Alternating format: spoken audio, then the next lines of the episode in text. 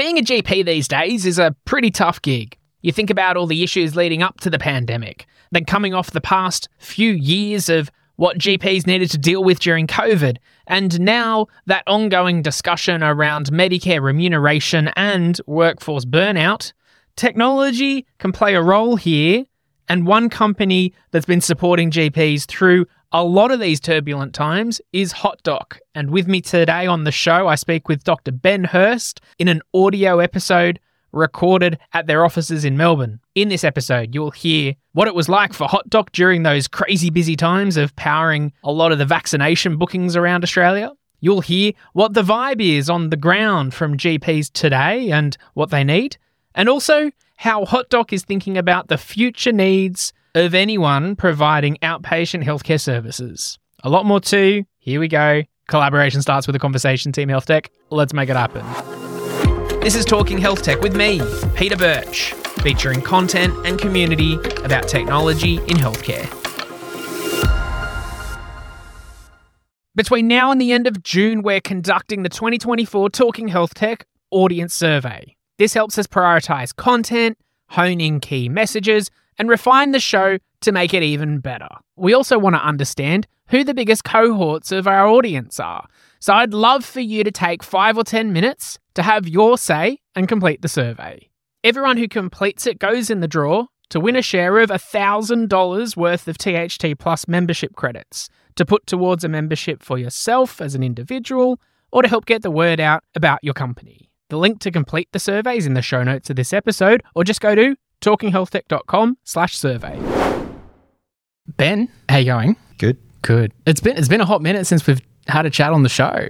So Yeah. I can't remember the last time we spoke. I think in between when we last spoke, a little thing called COVID happened. Yeah, right. Yeah, it's been that long. It's been been a couple of years since we've had a chat on the show, but it's great to to to be here in Melbourne to catch up now. What's been happening, man? What's been on the ball for the last couple of years? Yeah. Okay. So, I mean, obviously, COVID, like any health tech company, it changed the game. I mean, both a tough, but also professionally rewarding time for, for our business. We got to play a big role in helping to usher in some of the telehealth stuff. And also, we tried to play a role in some of the vaccine management space. So, we were able to roll out a solution to all our customers, as well as help to provide for the respiratory clinics and I haven't got the daily tally, but I think we have over 11 million vaccines booked through Wow. HotDoc. So that was that was an exciting but very tough time. And um, I guess now that we're sort of on the tail of, of that stuff, we're we're really keen to start focusing on some of the post COVID challenges that we're seeing, especially around some of the challenges to do with accessing healthcare. Yeah. And just thinking about that vaccine booking stuff. And I remember when we spoke on the show really early in the piece, I'm pretty sure it was like episode 11 or something that I managed to convince you to come and have a chat with me on this thing. But back then, I'm pretty sure we talked about how HotDoc's in this interesting situation where you know, you're health tech solution that consumers actually know who you are.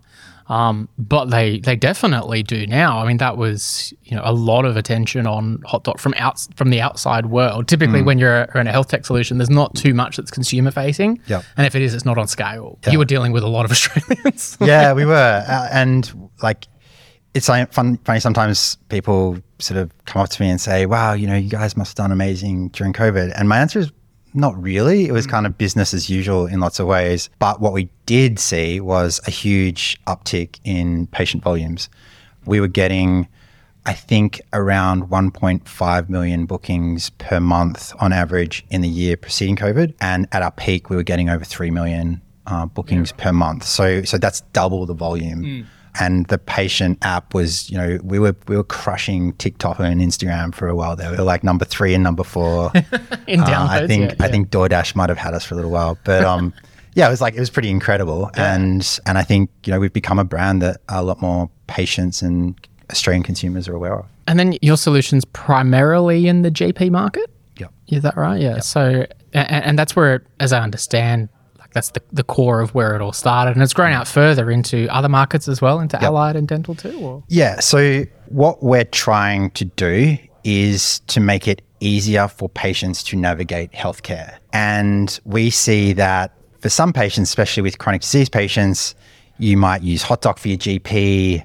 You might have your specialist referral on the fridge. You might have, you know, your radiology behind your desk in some nook that you can't even reach down and get. It's and like you've seen my house, man. That's it. Well, you should see mine. it's yeah, that's it. That's uh, yeah. And one of the challenges is not just booking on behalf of yourself if you have a, a team, but also booking on behalf of your family. Yes. So what we are keen to do is make it easier for Australians to, to access healthcare if they need to see their dentist, to, to find a book a dentist, if they need a physio, to find a book a physio. Naturally, you know, we always, always encourage to to see your regular health professional, but for certain patients who are needing to to find a new health professional for the first time, mm. we're, we're trying our best to make it easier to to access. Yeah, I, I've seen a lot in the GP space specifically about how challenging it is to be a GP in terms of the system doesn't support a, a good financial model to operate a, a business. You're dealing with patients often that depending on the demographic that you're operating in, there's there's expectations of what you can do versus what they want. It's not an easy kind of gig to be a family GP. Since you're since you're dealing with a lot of GPs, what are you seeing the current state of the GP landscape right now and some of those opportunities or challenges that, that they're facing too? Yeah, it's tough. My mom's a GP. I talk to her quite a bit, so I often hear some of the you know the emotional side of yeah. like being a practicing GP and dealing with some of the you know the real challenges, uh, and they're coming at you know, all levels. During COVID, GPs were just assumed to be the stopgap. You know, they'll, they'll they'll make this kind of okay. They'll explain all the changes that are happening to patients, even if they have zero input to the government and you know even if they receive comms the week after. So providing that that knowledge and that information about stuff that they didn't even know about having to counsel people during such an, an arduous time when mental health is is at an absolute peak. And now you know there is a, a horrific rate of burnout. In one of the the recent surveys that I think was put out by the RACGP 73% of GPs put their hand up to say that they have experienced burnout over that time. Um, 25%, I think, are planning to leave the profession the next five years, with only 14% of graduates planning to mm. become a GP. So not only did they have a really tough time during COVID, post COVID, there's a shortage of GP services and patient demand is an all time high and they're buggered. They haven't yeah. had a proper break. So And it's not a demographic that typically would say, Oh, I'm I'm like if it's GPs are saying they're burnt out, they're pretty burnt out. you oh, know, it's not it's not yeah. like, oh, I'm feeling a little bit tired. It's yeah. like well beyond that now. Yeah. I think, yeah. And, Absolutely. And it's not just burnout, it's also like the profession has been under attack. Once upon a time, being the community doctor was a role that garnered the absolute respect of the people that you know you saw on the street mm. and now it's kind of like i don't know there's something a bit downtrodden and they often do this like all this incredible work but perhaps patients and other facets of our health industry just just don't appreciate what it is they do, and especially the great ones that are prepared to spend that extra half an hour with a patient who does have complex challenges, who does need, you know, more mental health input. Not only is that not sort of appreciated, it's it's financially not compensated for. Yeah. So you just understand like GPs, they've worked their guts out they're not financially compensated for the hard work that is truly valuable to patient care, mm. and they don't get the accolades that they that they should for all the hard work they do. They deserve, yeah. And so we're seeing more GPs. They need to respond. They need to do something to to remain viable. More GPs are private billing. Uh, lesser bulk billing because the that Medicare gap is that they need that gap to be able to keep a sustainable business. Are you saying that's the main way that, that GPs are responding? Are there different ways that people are delivering care or other other things that other levers they're pulling to kind of get through this stage? Yeah, so we did a survey at the end of last year that we're about to publish called The Changing Landscape of General Practice. And uh, we surveyed on a bunch of stuff, but one of the focus areas was the changing business model. And of our cohort of 800 respondents, one in six stated that they were bulk billing only. If you rolled back the one clock, in six, one in six are bulk yeah, billing. Okay, yeah. Roll back the clock five years. Yeah. That's like that's more like it's one the other way two. around. Yeah. Um, so and not only is is it only about 16, 17 percent, But most GPs that consider themselves bulk billing only today have plans to not be bulk billing in the future, to at at least move to a mixed billing model. The Talking Health Tech podcast has evolved a lot over the years, all based on audience feedback. Now I need your help. Yes, you, to shape the future of this show. Between now and the end of June, we're running our biggest campaign to date in order to understand what makes the global healthcare ecosystem tick. Last time we ran our Talking Health Tech audience survey, we learnt 40% of our audience are clinicians, 77% of our audience tune in for professional development and market awareness, 8% of people listen to Talking Health Tech for competitor profiling, and only 2% of people listen to the podcast to fall asleep. And this time around, I can't wait to find out about your preferences for audio versus video content, which topics we should dive into more, preferences for hosts and formats and geographical reach, and so much more. And don't worry, we'll be sharing all the insights once all the responses are collected as well. So if you're a supporter of Talking Health Tech and you can spare five or 10 minutes, please complete our 2024 audience survey. And to say thanks for your input, everyone who completes the survey goes into the draw to win a share of $1,000 worth of credits towards THT Plus membership. Go to talkinghealthtech.com slash survey or the links in the show notes of this episode as well. Do you know whether that's like, because you know how there's the big corporates that own a bunch of clinics and some of those are known to being bulk billing only, or at least as far as I'm aware. I imagine some of those bigger bigger fish are looking at those types of models as well, right? Absolutely. Yeah. I think everyone is. And once upon a time, I think that bulk billing was seen as a really important competitive differentiator in your community. Hmm. And so when you saw that the clinic down the road was bulk billing only, you're like, well, you know, I can't move to a mixed or It's like Coles and Woolies, right? Yeah, like if they put up the Yeah. bread 10 cents, then that's a big deal. But- Yeah, hmm. it is. And and I by no means think that moving away from bulk billing is a great thing for population health. Hmm. But one positive from it is that it means that medical centers are no longer completely beholden to the archaic Medicare system that has been holding them back for a very long time. So they can now innovate different models of care which allow them to provide a great patient experience but also charge appropriately for it. So hopefully we can get the balance right and hopefully there are mixed clinics that can do some sort of you know appropriate means testing so that people who can't access care can still get bulk billing services mm. but also hopefully that they can provide a high quality of care across the board and charge appropriately for that which i think does help the industry move forward Yeah, I agree with you on that one too. And there's always like that balance, and there's always going to be exceptions. And, and, and GPs typically will look after their community, and they usually strike that balance of like, I, we can privately bill these that, that have that means, and, and these ones will, will do billing. When you say that that affords them the opportunity to then look at doing things differently or different models of care, is that doing things like having a practice nurse or, or implementing some technology? What are different? What, what are GPs doing that is allowing them to do health better in the clinics? Yeah, so I think there's there's two sides to this. One is like just running a better business, and one is providing good patient care efficiently. And they they intersect, but they're also slightly different. Uh, so running a more efficient business is also looking at supply demand economics, and there are types of appointments such as ones on Monday morning, after work, on the weekends where not every doctor is going to put their hand up and say, hey, you know, uh, please let me do that spot. but I can promise you, every patient who has some sort of like elective presentation, those are the most coveted spots. But what we found um, from the research is that most clinics, e- even private clinics, they charge the same irrespective of that scheduling time.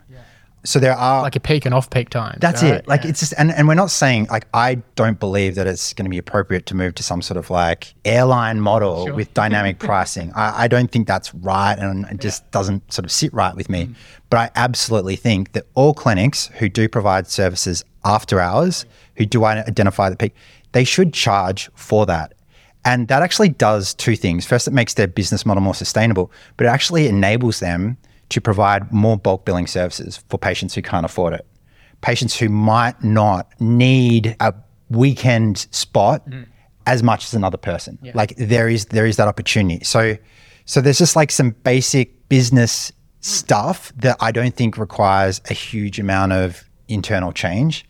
Another example is that even though a year and a half ago, I think it was okay to charge privately for a telehealth appointment, we still find that only about 30% of clinics are actually privately charging for telehealth appointments. How many was that? It's about 30%. 30%.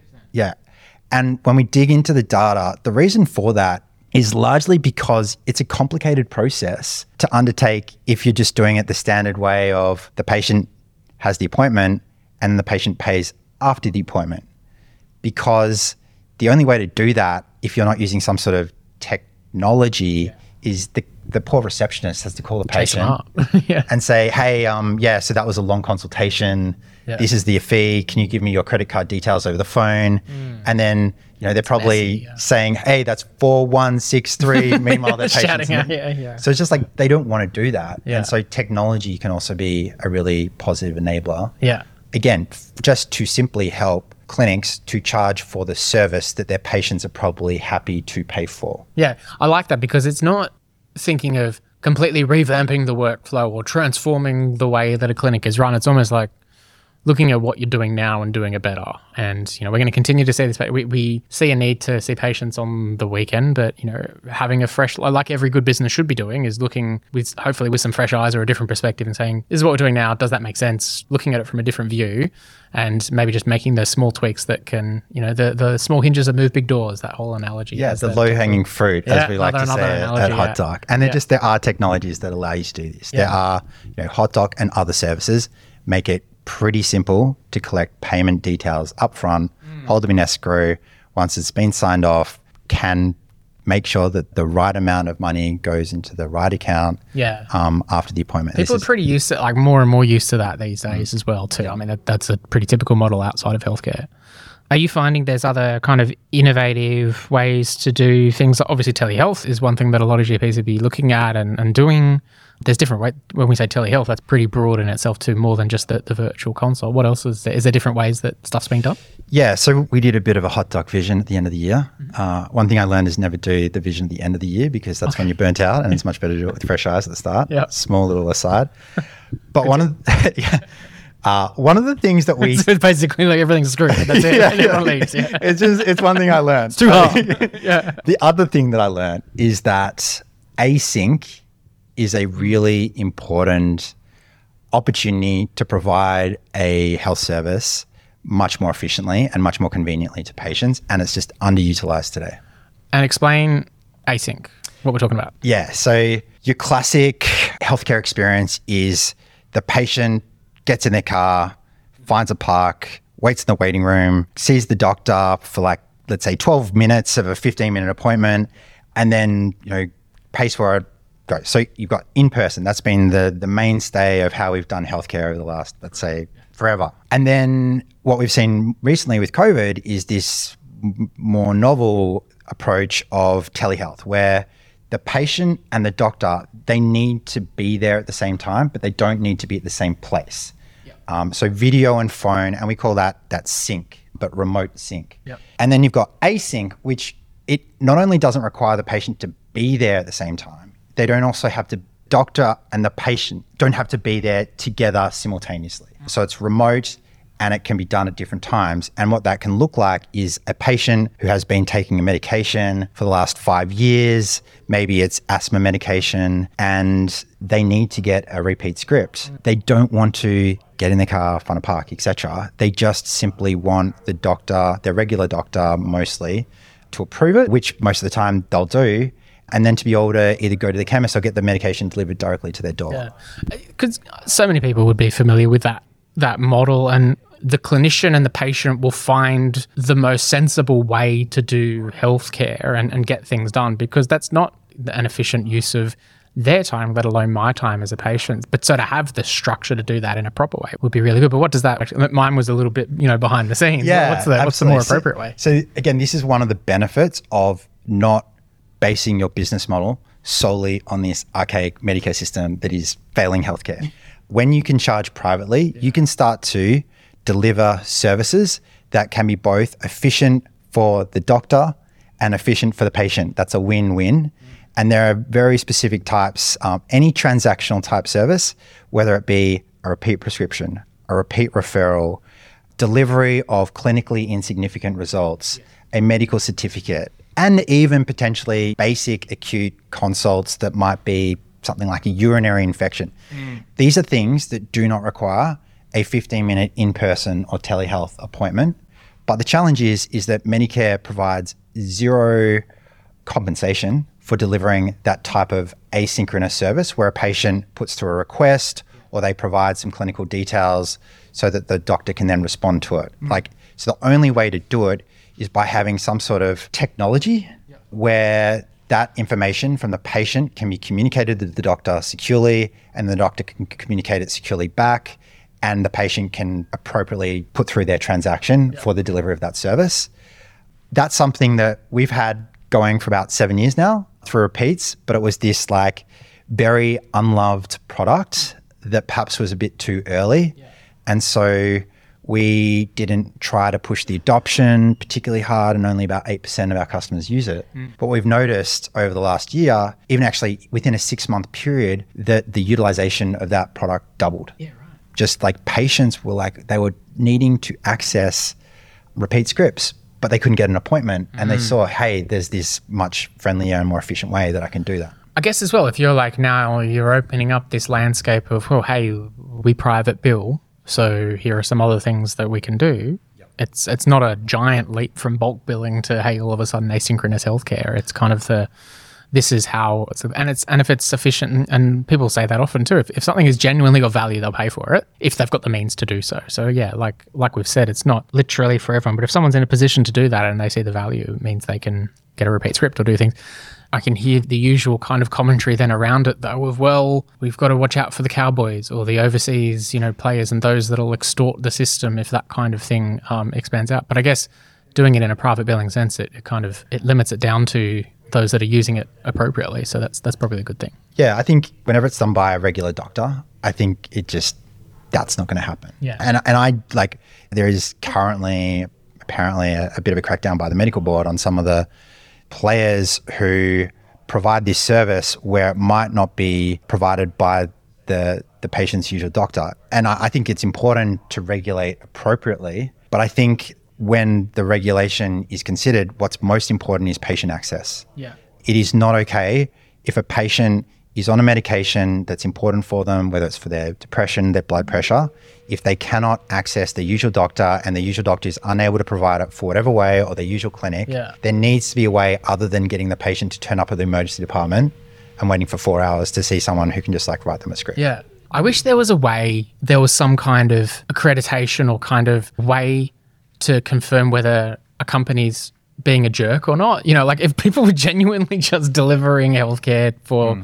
the betterment of patients and running an efficient clinic, a lot of those kind of problems, like that, that's where I think a lot of the hesitation and concern comes when there's those that see a a significant business opportunity for us to scale and leverage the this new opportunity of Medicare now pays for this, so we should extort that and try to. But yeah, I wish we could get to a point where, if as many Australian GPs do running in their practice, they just genuinely want to look after the patients in their community, and, and that's about it. So it's it's very tricky. I think that like a lot of the people inside the industry are aware of certain businesses that maybe don't aim to provide the best possible mm. healthcare experience, but it's really hard for consumers who are not in the know to navigate that.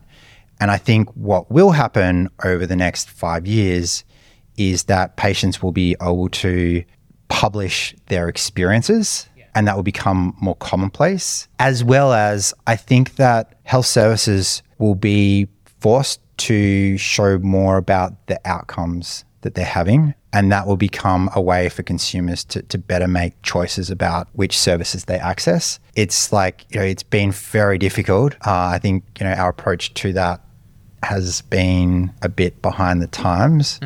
But I, but I think that that stuff will come to light Yeah. more and more. And uh, you know, I think I've said it a few times too. In the in the end, patients will be the one. Consumers are always the one that decide how things go, and then the industry will need to respond. Uh, and as long as we can do that in a safe, effective way, and I think in the end, give patients more choice and, and access. That's what it comes down to, and and and looking after those communities. So then, thinking about HotDoc we're into a fresh year. Hopefully, you've had an opportunity to do that, looking at the vision and the opportunities with some fresh eyes as we've come off a bit of a break. What's what's going to be the focus? What can we look forward to seeing from HotDoc this year? So we're really excited by the ability to make the regular clinic of a patient able to provide efficient services through this async stuff that I just talked about. And a big focus for us is just helping that so that clinics can have more sustainable businesses and patients can get much more convenient care for the stuff that just shouldn't take 10 to 15 minutes. Yeah. We also want to make it much easier for patients to manage this side of their health. Like it is hard when you've got, again, specialist referral over here, script here. I have mine on, you know, I'm, I've got an asthma.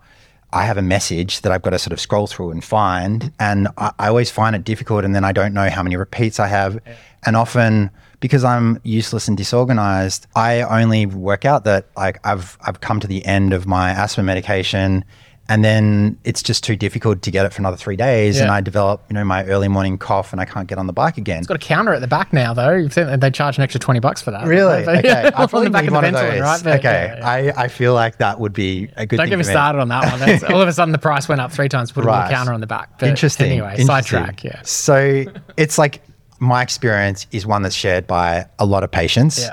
And they get to that time where like, oh my God, I'm out of medication. Mm. And it's really hard to kind of know what yeah. to do next. Yeah. But wouldn't it be great if, as a patient, you have an easy way to access your prescription through a wallet and you see when you're starting to run low and you want it to get dispensed again. And you can send out that request directly to your regular doctor who can then hopefully approve it. Or if they can't, hopefully make it really easy to make an in person appointment and then get the patient the medication that they need. Yeah. So making it really easy on our app to communicate and access these services is something that we're really excited about. And and the final thing we're really excited about chronic disease management. We think that perhaps mm. chronic disease management has become a little bit of an admin game where a lot of it is about making sure that you've completed the forms and you've ask the patients lots of questions, but often the patients are a bit confused by that experience. They don't exactly know what the plan is. Mm-hmm. They're not sure how to communicate that back to the the team of podiatrists and physios, etc. Yeah. So we're pretty keen on trying to streamline that process and make chronic disease planning more meaningful, both for the patient and also the provider. Yeah, it sounds like you got a good handle on what patients need, and you're in this unique position that with that consumer facing app, a lot of people have had some experience with HotDoc over the last couple of years. So it's going to be really interesting to watch and wish you all the best with that because it, it sounds like it'll be successful. Ben, it's always great to be able to have a chat on the show. Thanks for having me here and looking forward to seeing how it all goes and having a chat again soon. Thanks, thanks so much. Appreciate it. Look forward to it. Hey, thanks for sticking around to the end of this episode. If you made it this far, you're the perfect person that I want to hear from. Our THT Plus audience survey is now open until the end of June, and I personally read every submission. In fact, if you leave a comment in the survey that you heard this promotion in a podcast episode, I promise I'll reply directly to you by email with a personal note of thanks, and I'll even buy your coffee next time I see you in person. It's pretty easy. Just go to talkinghealthtech.com slash survey and have your say. For more content and community about technology and healthcare, visit talkinghealthtech.com.